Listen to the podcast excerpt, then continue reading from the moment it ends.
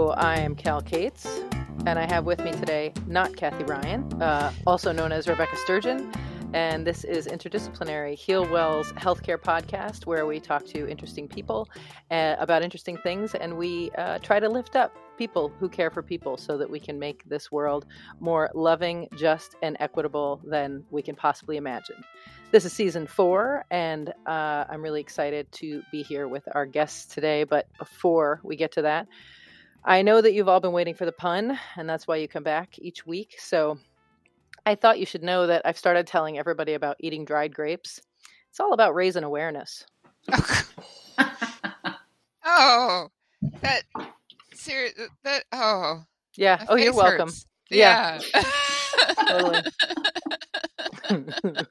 I love that one of our guests like doubled over, and I don't know if it was shame, hilarity. It's unclear.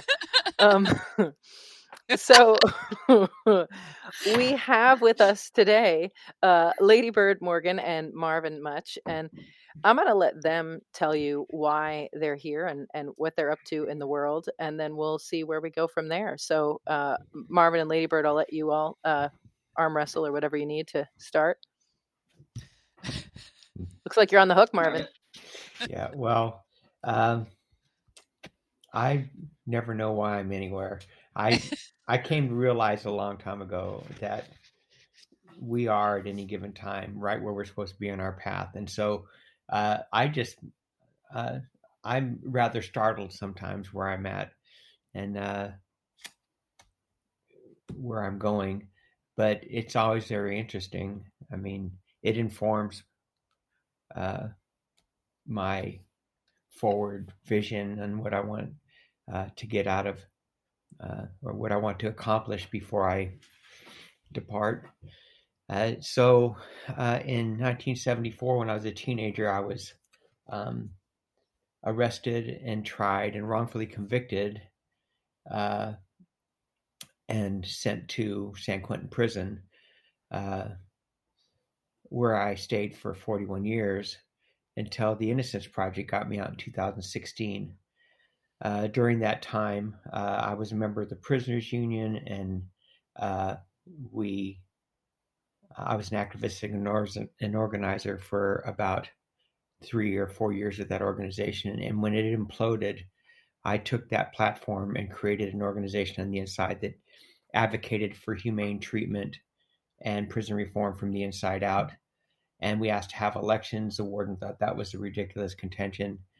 And so we went to court and we got a court order to allow us to have elections. And I was elected the chair of the first committee in the state. And I was reelected for 38 years. At the height of its population, we represented the collective grievances of 174,000 prisoners across the state. We litigated everything from community standard health care to food that didn't make you need health care after you ate it, and education. In 2005, a friend of mine, a dear friend, who I ate breakfast and dinner with for 17 years in the Chow Hall, took his own life. And I was devastated. I could not understand how this person, who I love, frankly, was so close to doing this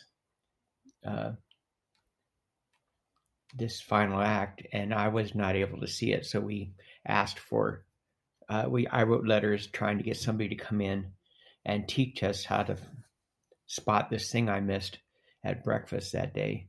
And a group called, an organization called Bay Wars came in. They have a suicide prevention, crisis intervention, rape crisis hotline in the Bay Area. And they came in and gave us an 18-month curriculum on how to spot these signs and crisis intervention. And we became state certified and created a group called Brothers Keepers. And at the time, San Quentin had a suicide rate 6 times the national average. After Brothers Keepers, it was 0. And so we were able to determine that men did not go to the psychologists or to the normal channels in the prison and tell them they had this ideation or this depression, because they would put that in their prison file. And then when they went to their parole board, they would be denied parole because they have a mental illness. So they would just stuff it and eventually turn it in on themselves and take their own life. After they had this group of brothers who were there for them and present, they were able to, we were able to bring that even the attempts down to almost nothing. Of course, we had a death row there that we weren't allowed to access, and there's as you could imagine, there's a lot of people there attempting suicide and other things. One of the components that was missing was grief counseling and compassionate care. A lot of the men there have experienced death in their family, death of friends and cellmates, and anytime there's a death in the prison, it ripples through the prison. And because these men did not know how to grieve, it would manifest itself as violence against themselves or others. And so we had always wanted that component, and it wasn't until I got out of prison, I was contacted by Lady Bird and Sandra Fish, and they were like, "Hey, we've been wanting to get into San Quentin for 10 years, trying to get a hospice started there." And I said, "Well, that's great, because that's one of the things I want as well." And so we got them in, and they started giving our Brothers Keepers compassionate end-of-life care training and how to handle grief. And I can let Lady Bird tell you more about that. And so we have graduated 2 classes with this training, and we're still in the process of trying to get a hospice, an actual hospice there at San Quentin. Thank you. Yeah, that's like the cliffest notes of what your life has been and your contribution so far. So I'm interested to hear from Lady Bird, and then to see what happens then. Yeah, well, I mean, it's always so, just to hear, Marvin, to hear your story, Cliff Note version, full version, there's so many, it's just very humbling. And honestly, I feel like my role in many, many ways is to support Marvin getting out into the world and getting this work accomplished. So I'm Lady Bird Morgan, and I'm a nurse and social worker and biodynamic craniosacral therapist, and came to this story around 2015. I had returned from my work with Doctors Without Borders, had previously been mostly working in end-of-life hospice care, but also sexual violence as a sexual assault nurse examiner and as a counselor, clinical counselor. And when I came back from Doctors Without Borders, I was feeling pretty frustrated and disillusioned with these models of trying to fix things and put Band-Aids on things and really work on helping victims and survivors. And just, I felt like I was missing the bigger picture of what's going to actually change the culture. And a colleague of mine from a hospice job that I had in San Francisco, Sandra Fish, she herself had been trying to get hospice into San Quentin on her own, with many different conversations with many different people, and it wasn't really happening. And so when I returned, we met again, and I was like, well, I'm a nurse and a social worker, and I've trained people in hospice, and I can do this, and I can talk to people about sexual violence and suicide. I was like, let's just do it. So we got very inspired. And as Marvin said, the Bay Area Women Against Rape, that's the BAWAR organization, they had been providing the training, and they were actually trying to retire. Bay Area Women Against Rape didn't want to continue carrying this program, and Diane and Marcia, who were responsible for it, wanted to step aside. And so I came in at just the right time. They handed me their curriculum, and I stood in front of 2 groups of folks at San Quentin, actually, and trained them through this curriculum, and then added in my own Lady Bird version, which was all of the training I had received in the Bay Area about end of life, and with Ram Dass and Frank Ossiseski, and all of the different teachings that I carried, I got to also bring in. And we partnered with hospice at the time called Mission Hospice, And some of their staff had also gone through trainings with me, and they came in, shared their curriculum, and we were able to bring in an actual hospice volunteer curriculum that the men could walk out with. Like, we went through a volunteer training versus, you know, me just training them doing some stuff. And because it was not approved as an actual hospice program, they did receive the training verbally, but there were no like physical skill days of working with somebody in a hospital bed or actively working with somebody in the medical unit. So that's something we're still working on. But in terms of content and the way that the classes went, we sit in a circle. It's very intimate, and we talk about everything, and they talk about everything, and they really get a full sense of how to be with people, not just at end of life, but in life. You know, it really, to me, is a life training. And the beauty of what's happening now, because it's been so hard to get hospice programs going, and we've been committed to the Brothers Keepers, we're able to see that impact of how this training just helps you live. It just helps you be in prison, but it also helps you when you get out. So the men who have been paroled out actually are all now working for their cities that they're paroled into, helping in the moments of stress, and, you know, talking to people who are in crises and saying, you know, hey, I actually understand this. Let's talk about it. We can find another way to do this. And just even having the conversation about death and dying, I believe, has broadened that. You know, it wasn't just a crisis intervention training. It was really a deeper model. So ideally in our ideal place of where does Humane Prison Hospice go, this model of Brothers Keepers, Sisters Keepers, Humane Keepers is that people get trained to show up to whatever is coming at them. It's end of life. It's getting denied from the board. It's your sister died on the outside and you weren't able to say goodbye. Your cellie is on drugs, like whatever that is, that they can actually expand their own capacity to show up. Happens to include end of life and death and dying. And that piece is also, so I don't want to separate that out. That piece is actually very significant to the work that we're doing.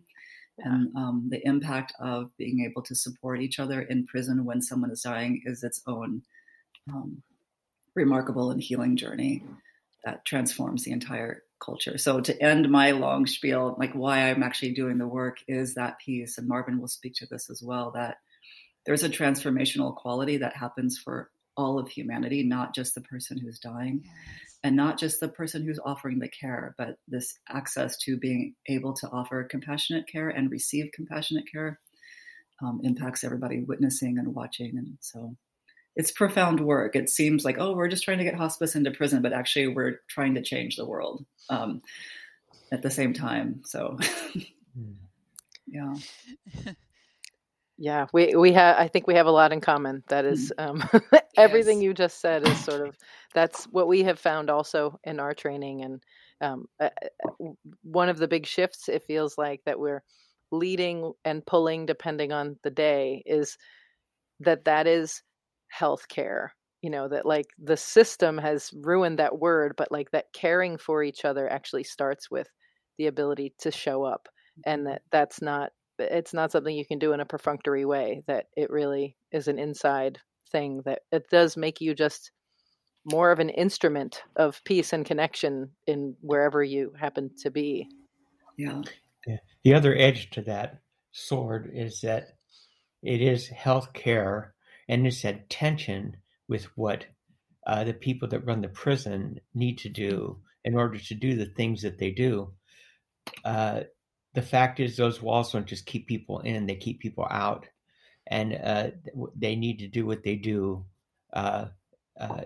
in the shadows, because I still have faith that the majority of people were they able to see what was happening in their name, they would not stand for it. I would think that they would take a position that we have human beings that we need to, I mean, I say often that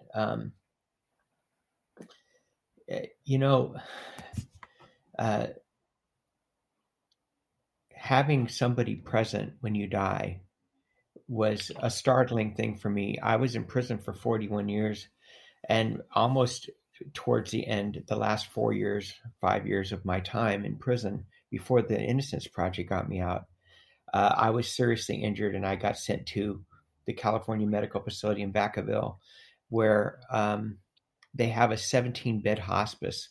It's the best kept secret in the system. I did not know about it.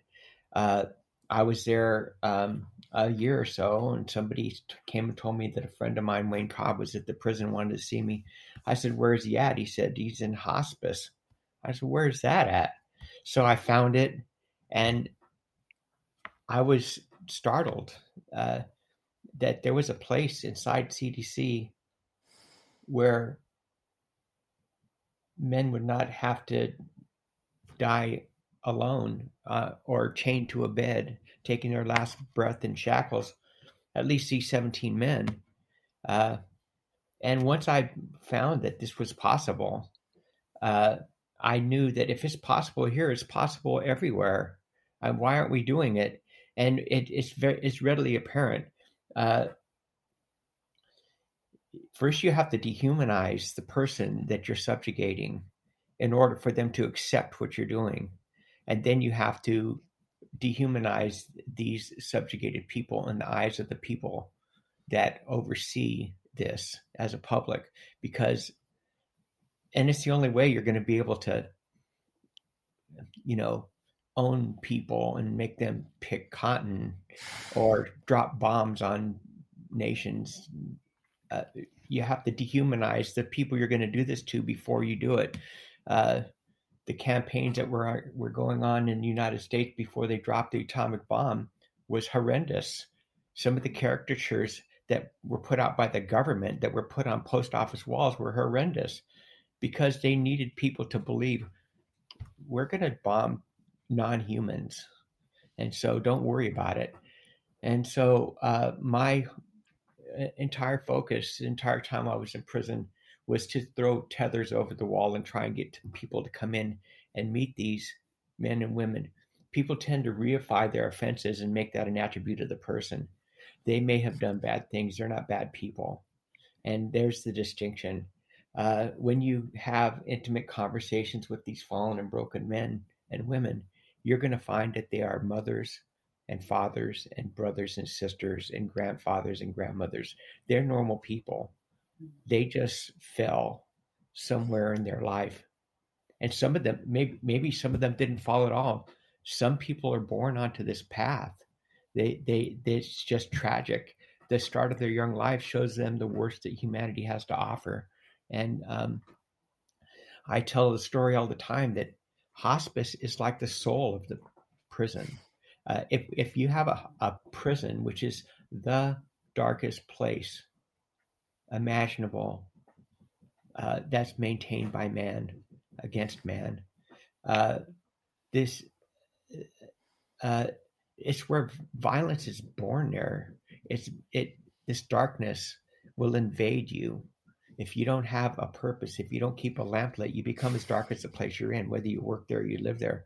So it's a very dark place. And most of the violent, most broken people are there because they never learned how to attach to other humans.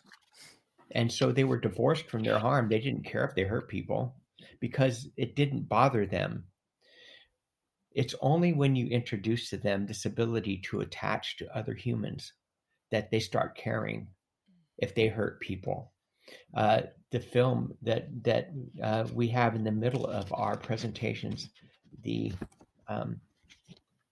Jack Hall, who is the center of this film, was a war hero. He was captured. He was in a prisoner of war camp. He was tortured. He was put on a death march.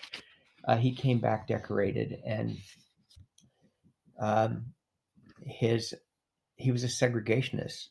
As a lot of people were back in those days, he did not believe in mixing of the races, and he was very set in his ways. At some point after he was back, he had a child, and when his child was 14, he got addicted to drugs. Some drug dealer got him hooked on drugs, and he committed suicide. And Jack found his dead son. One day, he heard this drug dealer talking in a bar, bragging about his trade, and he killed him. And he went to prison for life. He ended up in a hospice that they created at this prison. And it's just it's one of those things that life surprises you with. That he was being cared for by three African-American men. They washed his face. They combed his hair. They brushed his teeth. They prayed over him. They rubbed his head. And by the time he died, he was telling those men he loved them. And they were saying, I love you too. And probably the first time these black men had ever told a white person they loved them. That's the power of what we're talking about, bringing it to, and it transformed the prison. And just having Brothers Keepers in San Quentin changed San Quentin from one of the most violent, dark places in the state to this place where you have these men whose job it is to light and illume these dark shadows that frighten not just the people that live there, but frighten the people outside the prison. And so I just think it's important when we start talking about what we're asking for, we're not asking for something that's just going to be a good thing for this person who's leaving this world. We have to do this to save ourselves as a society.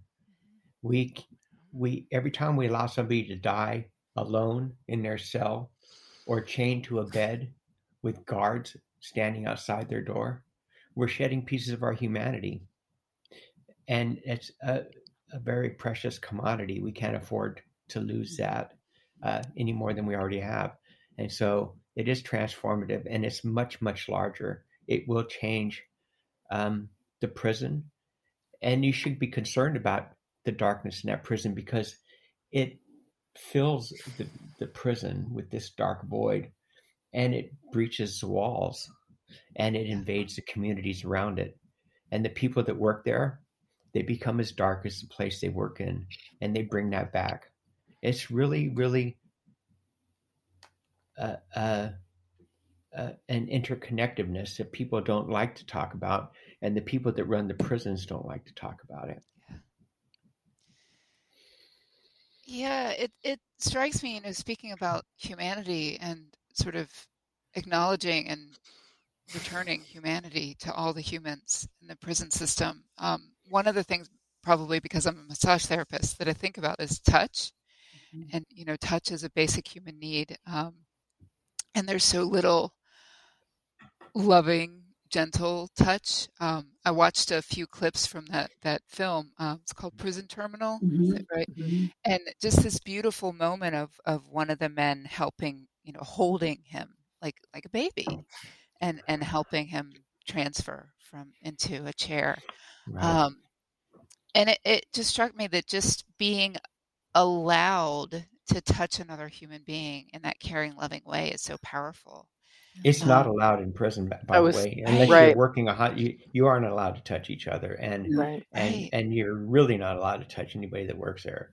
So I think that the part you keyed on in that film is really key for me as well. He was washing his face, and I don't know how much more intimate you can be, one man to another, to wash somebody's face and their feet and their, and he would massage him.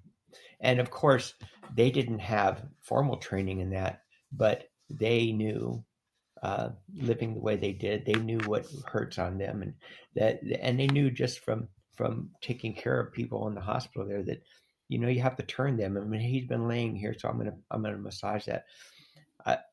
I just think it's vital that we recognize the humanness of these people that are dying, and it's going to impact what you're able to do at a mass level. Once this takes foot, once this takes hold inside of a system, once you bring light into a darkness, there still may be shadows that are even cast by the light, but there's an illumination that helps you to see. Plato has this wonderful passage in the Republic about these prisoners that are bound from their feet all the way to their neck in this cave, and they're facing the wall, and behind them there's this big flame, and there's people walking in front of this flame with these cardboard cutouts of real life things. And the prisoners think those shadows are real. They think they're real. And he says every once in a while, a prisoner will become unbound and make it out of the cave. And once he sees the true light, he has a responsibility to go back in, which is dangerous because now you're going to be messing with the belief system of the people you left. And you're going to be messing with the people casting the shadows, which is equally as dangerous. Mm-hmm. And so I think we're all about bringing that light of compassion into this dark environment, and teaching men and women who live there to use their lamp that they have, tend it, make sure it doesn't go out, don't let them become dark. And then the few that are capable, you'll find that they'll take that lamp and it becomes a torch from time to time, and as a beacon to attract other people to what their distress is or what needs to be illuminated for people. It's really important that people understand what's being done in their name inside prison. Yeah, and that touch is critical. You know, I know that in Prison Terminal, they were trained by hospice staff to do bedside care and that kind of medical care. And of course, the intimacy is just second nature. People do know how to do that. They just don't have the opportunity. And a lot of times people will be so surprised that, first, they're surprised that there's not a hospice in prison, which surprises me. But then once you start talking about it, they're surprised that there's compassion in prison. And of course, there's compassion in prison, as Marvin said.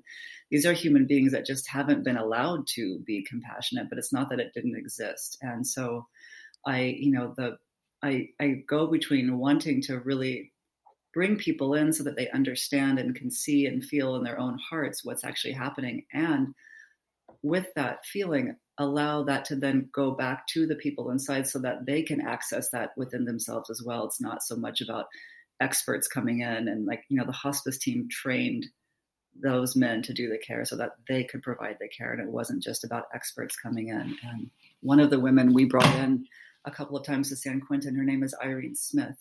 And, yeah. She's amazing. You've heard of her. I see it. Mm-hmm. Yeah. Yep. So remarkable. She had actually gone into the Vacaville program as well with Elizabeth Kübler-Ross way back in the days when that first started. But I worked with her at Zen Hospice Project, and somebody else from our mission program, Susan Barber, also had worked with her. And so I brought her in to the small group at San Quentin, and it was so beautiful to watch her teach these men. They were all men at the time. How to just show up and not give a full massage. How do you pay attention to how you're moving your body? How do you pay attention to how your touch impacts somebody else?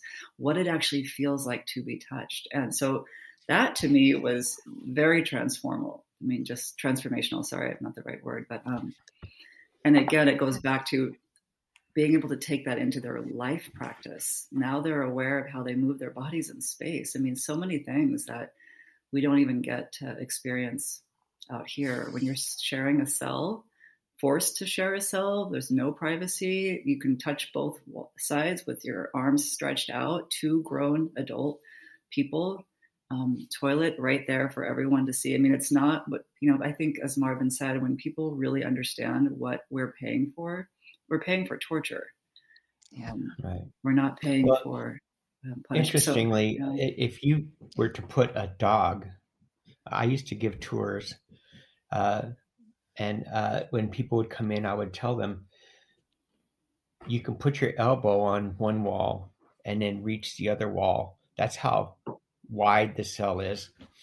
It's 4.5 feet by 9. And there's two human beings in there. If you were to put a German Shepherd in that cell, the federal government would shut it down because they have to have so many square feet per pound of dog. So you couldn't put a dog in that cell that you have two humans in.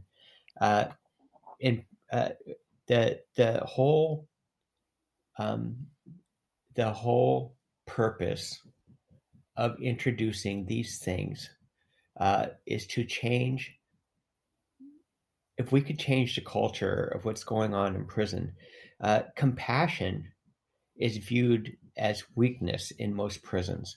The men are afraid to show sympathy or empathy to other prisoners because the other prisoners will ravage them because the prison demands it. Yeah. And so you have to change the culture of the prison that you're bringing this light into. And the light, like I said, opens up these shadows, and people are able to see that this frightening thing is not there that they thought was there. It's just this empty space that you can occupy. And once there's light, you can occupy it. I tell a story. I don't know. We had this guy when I was at the California Medical Facility recuperating from my injuries, and I was visiting friends at the hospice that I became acquainted with there. They had a person working who was just your typical security person. They had a guy come to the hospice who was one of the most hated prisoners in the system by guards. He killed a state trooper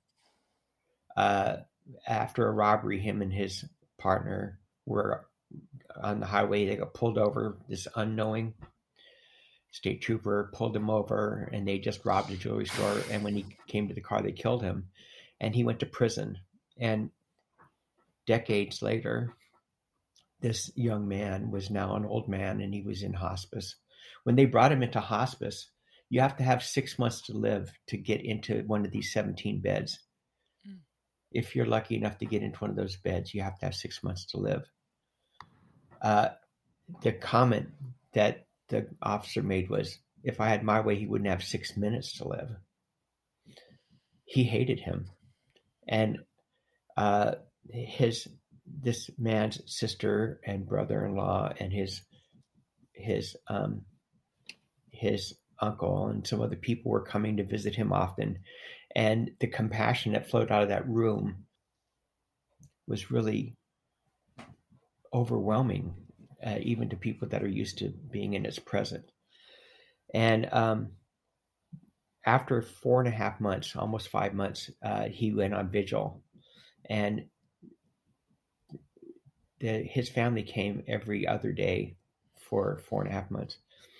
When he went on vigil, this officer came into the room as he was dying, took off his hat, and stood against the side of the room. And when he died, he put his hat back on and went out and sat on the other end of the hospice. He was visibly moved by this man's death. The compassion that was present for this man's last days changed this officer. It dispelled even the hate he'd lived with his entire life. He was never the same. He is probably one of the most accommodating and present staff members that was involved with that program after that incident right there. So I have no doubt that there's a transformational power that goes with people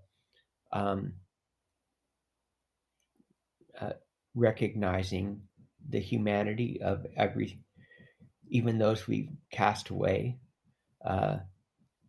from us. I think that that we have a responsibility to remind people that we have a responsibility as human beings to recognize humanness in all of its forms. I have added a component. I learned about this really wonderful art that ancient Japanese came up with. They would take broken vessels, bowls and cups, and they would take the pieces and they would put them together with epoxy and gold. And they had these wonderful gold lines going through this vessel that had been rebuilt. And the breaks actually become more valuable than the vessel, as long as you repair those breaks with something more valuable than what broke it. There's a value there. If you have brought yourself to a point of healing that is more valuable than that which broke you, it adds to your worth. And so I think it's really a testament that this person at the end of his life felt that he really regretted his early life, his young life. Mm-hmm. He was not that person anymore. He certainly isn't the crime he committed. He is a human being. And I say it all the time that we need to be finding out how people get to these places in their life. They weren't born this way. No. I, for one, would want to know what was torturing their life to make that happen. We need to know. We, at some visceral level, as a society, we should want to know this. Well, I'm curious too. I feel like this idea that our fates are bound together, and that, you know, as you're speaking, I'm like, it's like you're singing a song, and I'm like, you're just preaching the gospel. This is absolutely true. I've experienced it. We, in the work we do, we definitely see it. But I wonder what the challenge, how you address the challenges of, you know, so you've told already some really powerful stories, and we, quote, on the outside, like, hear these stories and we go, oh, that's amazing. And that was such intense suffering. And of course that would be transformative. And then we go back to being jerks to each other, right? We go back to our habitual ways of behaving. And we have this myth that you have to have experienced intense suffering to experience a transformation. And that, you know, there's such a disconnect between people who are in prison and people who are not in prison. And there's such a strong story of, you know, do the crime, pay the time. And that this idea that we are all suffering and that we've all been harmed. And I was talking with some colleagues recently, and somebody said, well, you know, you've got to be the change you want to see. And because I'm this person, I was like, that's not actually what Gandhi said. Gandhi said that we but mirror the world. And that basically, if you see suffering in front of you, it's because there's suffering inside you. And that, yes, it does basically translate to when you go in and really become intimate with what's inside, that will shift the outside. But there are prisons because this lives inside us. Mm-hmm. And how do we encourage each other to acknowledge the darkness in us and to really recognize, I imagine when you approach prisons, that there are lots of people in charge who are frightened on some level they don't even understand about the risks of vulnerability mm-hmm. and compassion and how that will create cracks that scare them in the system. And so how do you move through that with people who are deputies, who are wardens, who are in those positions where, you know, this really tenuous system that has worked for a real long time mm-hmm. is going to feel jeopardized? Well, how do you address that? Well, I mean, it's such a great comment. And my first thought is, to your point, that it is about walking the talk and not just being active and going inside and doing good things, but actually you yourself in your life being willing to have a different life, being willing to actually change. And I think for most people in the world, we like to talk about it. We like to put it up on our, you know, social media. This is what I'm doing. It's so amazing. But then the actual transformation of how you respond in the world and paying attention to that tracking, this is part of the training that we offer the Brothers Keepers, are tracking skills, paying attention to yourself and knowing how you're showing up. The other part of that is going towards light, not like a light chaser, like if only I think good things and only good things will happen. But like to Marvin, your point about these lamps, Brothers Keepers, that's what's so, to me, so simple about the Brothers Keepers program is that this is what is possible. So we're just going to do this. Yes, we want it to transform into a hospice program. Yes, we want all of these things to happen. But right now, what we're focusing on is humanity. We're allowing someone to be human, and you just keep going in that direction. And as like Marvin talked about, that guard who watched it, nobody like shoved it down his throat and said, look, you're going to watch this happen and then you're going to feel change and then you're going to go home and do different things at home. It happened. Right. And I think this way that we have of forcing people to do things, shoving it down their throats, kind of saying, go and do this, that doesn't actually happen that way. And so you just keep plodding along with really strong intention, with your eye on that future and actually modeling it, right? Not just saying, hey, you're not doing this and getting mad right. and cranky. Like that doesn't help either. And it's not true. No. And it's not actually, it isn't real. And people can feel that as well. So I think that's the other side of this, that so much change is being asked. People are asking for it, but they're not actually doing it themselves on those deeper levels. Do we want to admit to that? How does that happen? That's a bigger conversation. So I always just go back to like, okay, mind your own business. You know, how am I showing up? Take care of your house. How are my actions actually impacting? And what is the impact of my words on people? And all of those pieces, they do actually add up over time. I do think so. But trying to like convince correctional officers or wardens about anything, no. But I actually do think that when they watch the movie and hear these conversations, there is a seed that does happen. And so raising awareness, talking about it more and not keeping it quiet, not having it just be for a couple of people, which, you know, I feel very strongly about not having this work be just for the special volunteers. You know, like this is, I guess Marvin says, these prisons are everyone's prisons and everyone actually is going to die. Everyone has the capacity to deal with death and dying, whether they like it or they don't like it, or they feel comfortable or they don't, they're all going to get an opportunity. Yes. So it's not a special calling. And for it to kind of be removed from that special calling, that being human is a special calling, like just, I think just kind of taking away the specialness of it would be helpful actually. Well, you know, this comment that you made at the beginning of this this piece right here about it being inside people, and it's really a crazy juxtaposition that this whole thing, of course this thing is inside them and it makes people uncomfortable to know it's there, and they have become very good at disassociation, like, oh no, that I don't have that. But Brian Stevenson says that you cannot fix brokenness until you become proximal to it. You do have to be proximal to the brokenness. And it's only then that you realize that all of this brokenness is part and parcel of you as a greater whole. You are a piece in this mosaic that we call life. And so, one of the things that we have to do with the administrations is to show and create a synergy.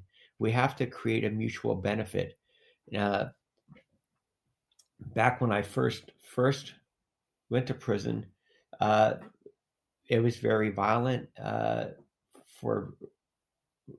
San Quentin and Folsom is where they sent all the people who were convicted of high level felonies like myself.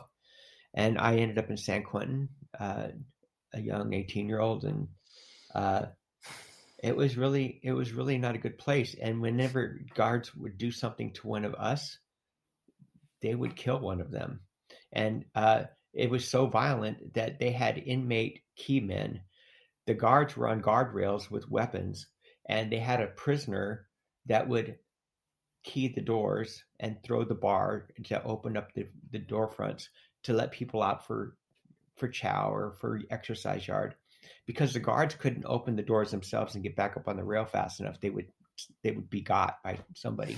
So when we wanted to have radios and we wanted to have small televisions so we could see the world and know what's going on, know that, you know, Nixon hasn't been president for 15 years, when we want to find this kind of stuff out, when we wanted to have newspaper subscriptions just to keep track of things, they did not want to do that. So we negotiated. Our organization negotiated with everybody and said, look, you guys start giving these men something that they can lose. I mean, if you have nothing to lose, you have nothing to lose. So give them these things that they can lose, you know, maintain on their own or lose it.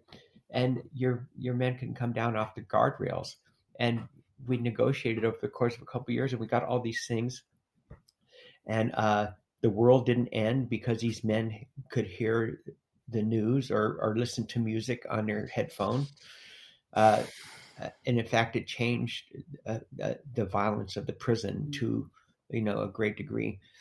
To the end of this conversation, we talked about, I don't think that we have a right to take some moral high ground and condemn somebody for their failings and what they don't have or what they're not displaying in their actions in their life. We don't have the right to that moral high ground if they cannot turn around and see this thing that you want modeled for them. You have to model these qualities that you're demanding of these fallen men and women that you're caging and chaining. And if you're not willing to do that, you've lost your right to have that moral high ground.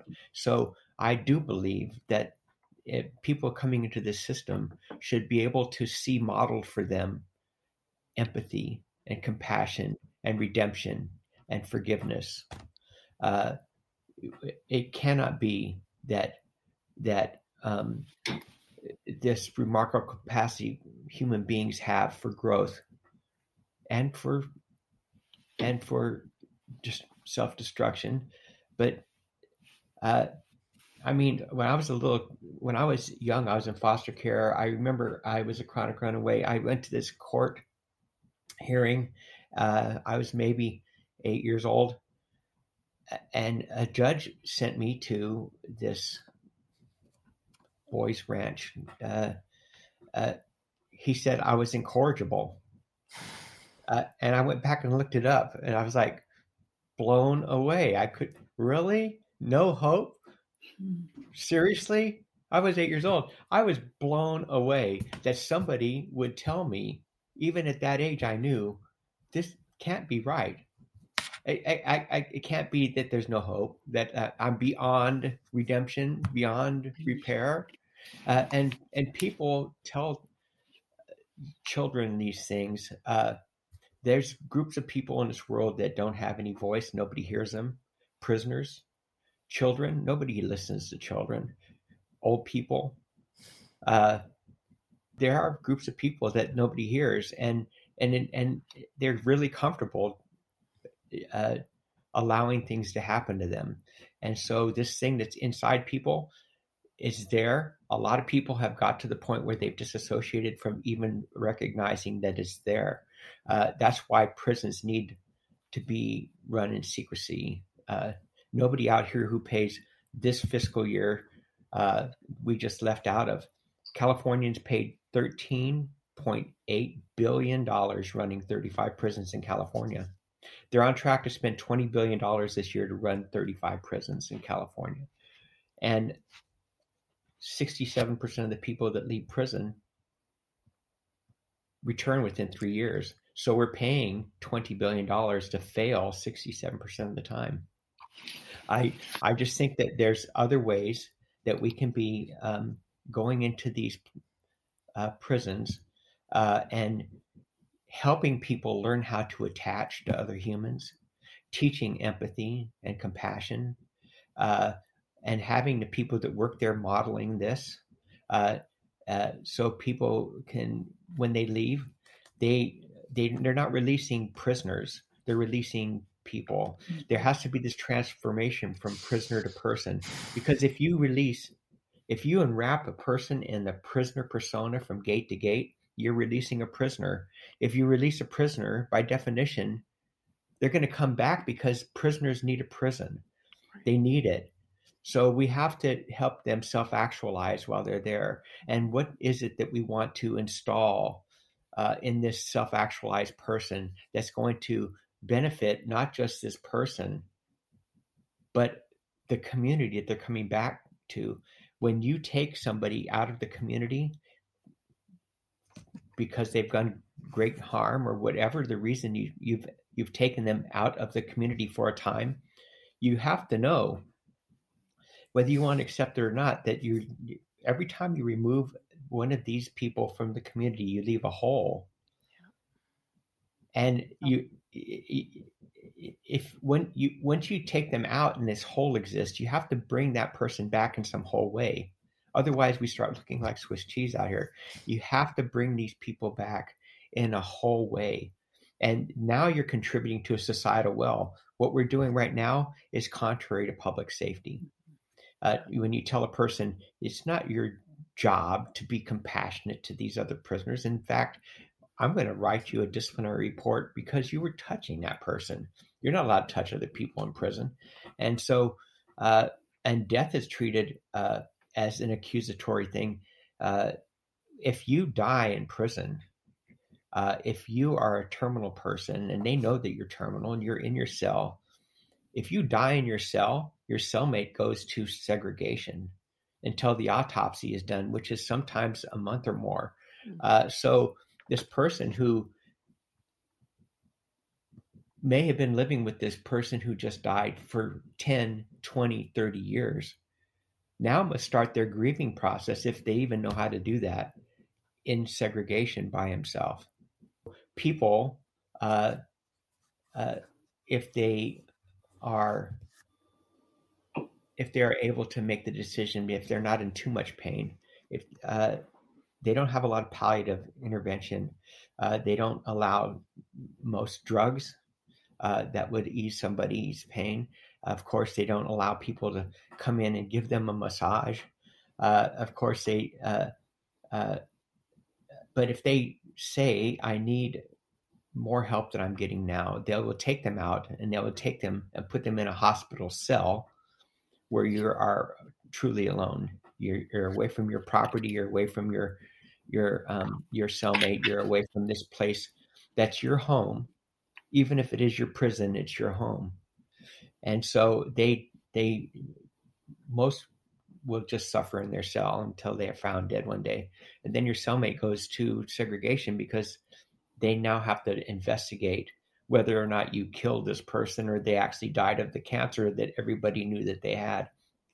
Our advocacy is that we, have a place where these men and women, if you are so jealous of your revenge and your vengeance that you do not want this person to take his last breath or her last breath outside of chains, then at the very least allow them to remain in this place, this concrete and steel womb that they have come to know as their home. Allow them to die there where something is familiar, around people that are familiar to them, and that in the only way they know how, care for them. You know, I mean, it's really strange because I just told you a lot of people in there, they don't know how to care for other people. When 9/11 happened, there was guys walking around the prison in a daze. They were like, what's wrong with me? And I had to tell them, you're feeling victimization. For the first time in their life, they experienced something that made them feel like a victim. So I think there's ways for us to show this inhumanity in such a way that people will want to extend this necessary component beyond the restrictive walls of the prison and bring it inside. I know it will put a dent in the 67% of the people that run back in every time you open the gate. But so tell us, I know that our listeners are going to be like, this is amazing, and I want to bring this to my community. I want to be involved somehow. What can we lay folk on the outside do to either support your work or to begin to create inroads in our own communities to make this possible? Well, I mean, there's a lot of things. First is just spreading awareness. And I did forward the link for tonight. We're going to be presenting for the Elizabeth Kübler-Ross. I mean, by the time you hear this, it will already have happened. But Humane Prison Hospice Project does provide screenings of this film with panel conversations to talk to hospices, schools, communities, medical facilities, individual gatherings about this work. So that's one thing, is just finding ways to raise the awareness. Locally, if you're interested in trying to do something like yourself, I encourage people to actually learn about the prisons in your community, because a lot of times you don't even know where the prisons are, how many people are there, what's actually happening. There could be programs that are already in existence with the volunteer programs. So finding out what the volunteer programs are. Again, like not assuming that nothing is happening and really finding out who is there doing what, and then start getting involved, finding out if you can actually volunteer for a program. Similarly with the hospices, go and get hospice volunteer training and find out what that's like and see what you know, and then find out with the hospices. Is there somebody there that's actually interested in providing this care and this training to a prison? Has somebody actually tried to do it already? Is somebody there that knows about it? So starting to partner these places together so that you can actually get the resources. It's not an individual task. It's absolutely a community task. And then, you know, advocating politically, advocating for with your governor, advocating in your state, you know, what do we have for our prisons in our state? What's happening in our city even? Can we actually get momentum to get some laws passed so that this is actually required? That in the state of California, we're hoping that all prisons have compassionate end-of-life care. It's a human right. And can we get that mandated so that it actually trickles back down? So you can move on the big scale, or you can move on the small scale, and just, especially with prison, I do like to encourage people to really go learn about their prisons first. You know, these are kingdoms. There's a lot of people in there that, even though we're talking about the hard sides of it, because it's so hard and dehumanizing and isolated, people that work within those environments also feel isolated. So having people come in and say, hey, I've got this great program and you guys don't have any idea what you're doing, and that's not gonna work, and it's not very helpful. Actually going in with a little humbleness of like, let me see what you're doing. How have you been doing this? Would you be interested in this possibility after you already know me, type of thing, right? So not I was going to say, like, I want to stamp a white savior alert on your invitation. No, like, really notice your intention. Notice your intention and notice your capacity and what is moving through you. And, you know, Cal, you had a question earlier about, you know, how can change really happen? And, you know, it's so related to what we see happening right now around gender and race and all of this, this finally voices are being heard and spoken, but what's happening is the folks who are in the, I mean, for lack of a better word, the dominant positions of, you know, being the oppressor or the one that's perpetrating this experience, this relationship. It's not because they want to or they've chosen to. It's the way the system is set up.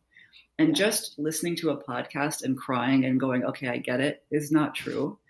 Just reading a book from Reshma Menikam and thinking that you understood it because you had a good cry and now you're ready to save the world again is not the point. And what I notice and what I feel like is really important, and Marvin and I, we talk about this. I think we're still trying to understand each other when I say this. Yes, it's important to break down those walls and bring people in, but allowing people to experience their humanity, not giving it to them, or so there's still almost like a vampire-like quality that I think is going to continue, because this discomfort of patriarchy falling and also white supremacy falling is huge. It's not just a chapter that we're going through that we're going to feel better about it once we all get it. It's actually a crumbling of our sense of self and I'm a white supremacist. You know, I mean, there's no way for me not to be. I grew up in this culture. So to really be honest about that and honest about why you're going towards this work, and then just being clear about it, and then keep going towards it. It doesn't mean everybody stop and hold back and don't do something. But I think we're in this amazing moment where healing is actually possible. And the change that we're all talking about is going to happen because we also allow people to show up fully and be themselves. And we're not just constantly doing things for them and doing things to them. So finding that balance. And I think as massage therapists or any kind of healthcare practitioners that are out there in the world. You know, you're offering this healing modality, hopefully, for people to find health in their bodies again, right? So that, yes, they come back to you because it feels great, but they also come back to themselves. And they can show up in their worlds more fully, and it's not just about them needing you. And there's something really, something about this work, you know, and it's because of how we've created it. I mean, I came out of the Doctors Without Borders model, which is all about cowboy saviorism. You know, you go in and you save the day. And that's a very different model than allowing and supporting. It doesn't mean you stand back and do nothing, but it's a different model, and we haven't been fully given that very well. So I'm real comfortable in our capacity as humans inside, because I've sat in cells with friends who just heard that their mother died, and people weep. I know their capacity, and they have to do it in private because it's viewed as weakness. But the tension that Lady Bird alluded to in some of our conversations about this very subject is, I'm comfortable in this capacity that we have for this growth.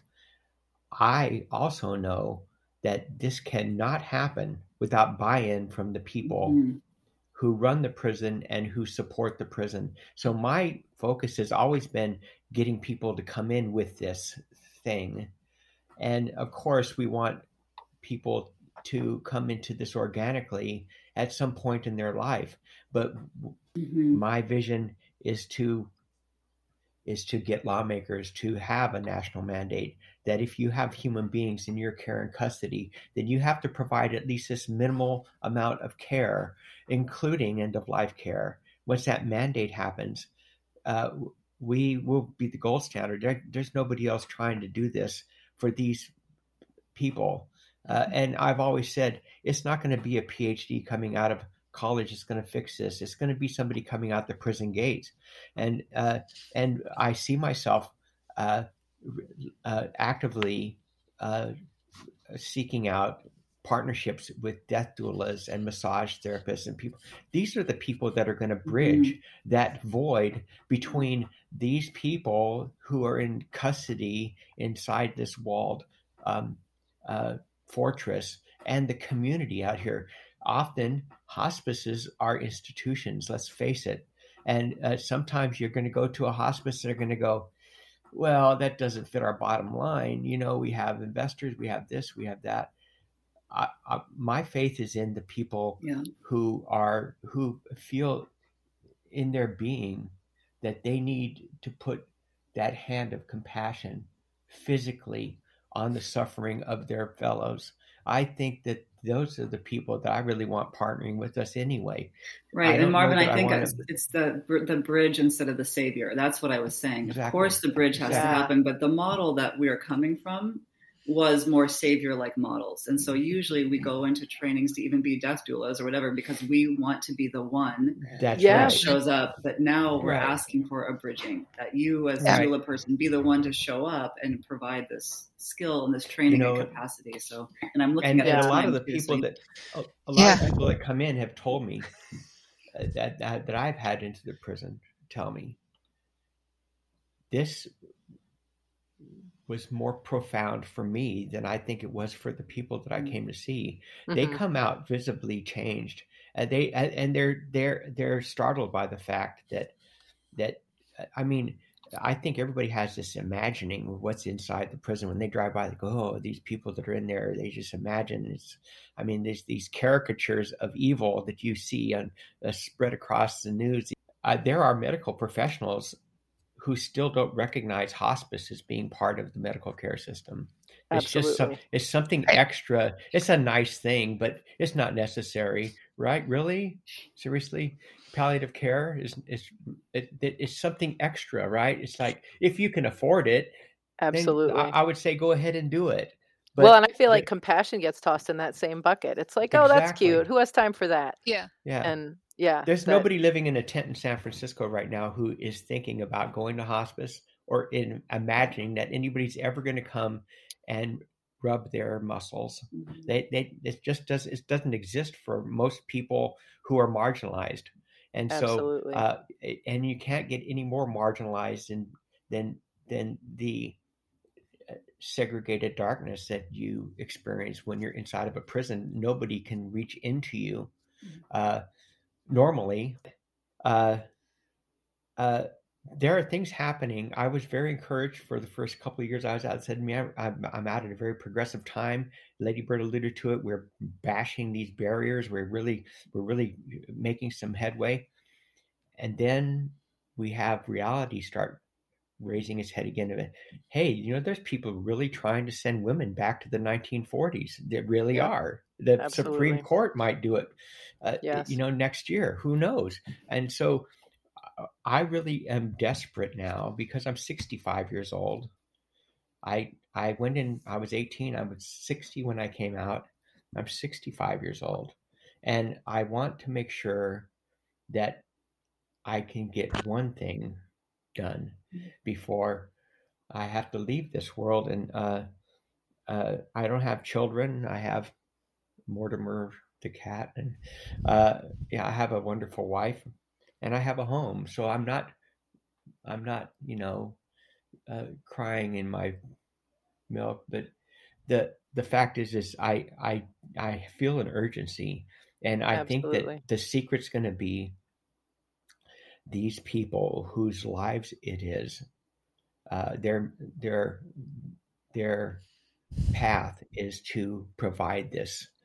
I think the carriers of this, of these lamps, the carriers of these torches are going to be the ones that help us bridge all of this.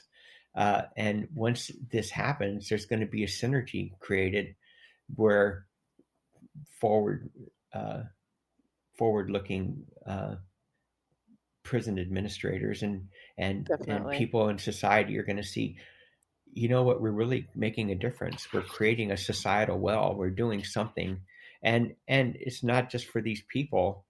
It's for all of us. It's for all of us. We have absolutely, you know. And I think I mean, there are so many like rabbit holes that we could go down about this. I am so grateful to both of you for your time today, and also for all the work that you're already doing. I mean, I feel like if you die tomorrow, Marvin, and I hope you don't, you have paid your rent on this earth, and certainly made an incredible investment. And we will put the website in the show notes, as well as information about Prison Terminal and other resources, so that folks can begin on their own journeys to do the slow and patient work of supporting this change, of stopping to tell all these lies that have been holding up our world for so long. So thank you both for being with us. Thank you for having us. Absolutely. This has been another episode of Interdisciplinary. It is still season 4, so it's not too late to leave us a review and score yourself one of our fantastic season 4 prizes. So go out there on the social media, like us, share us, tell your mom and your pets and your friends and everybody that they should listen also. And another deep bow of gratitude to our guests today and my co-host, Rebecca Sturgeon. Thanks. We'll see you soon. Bye. Bye.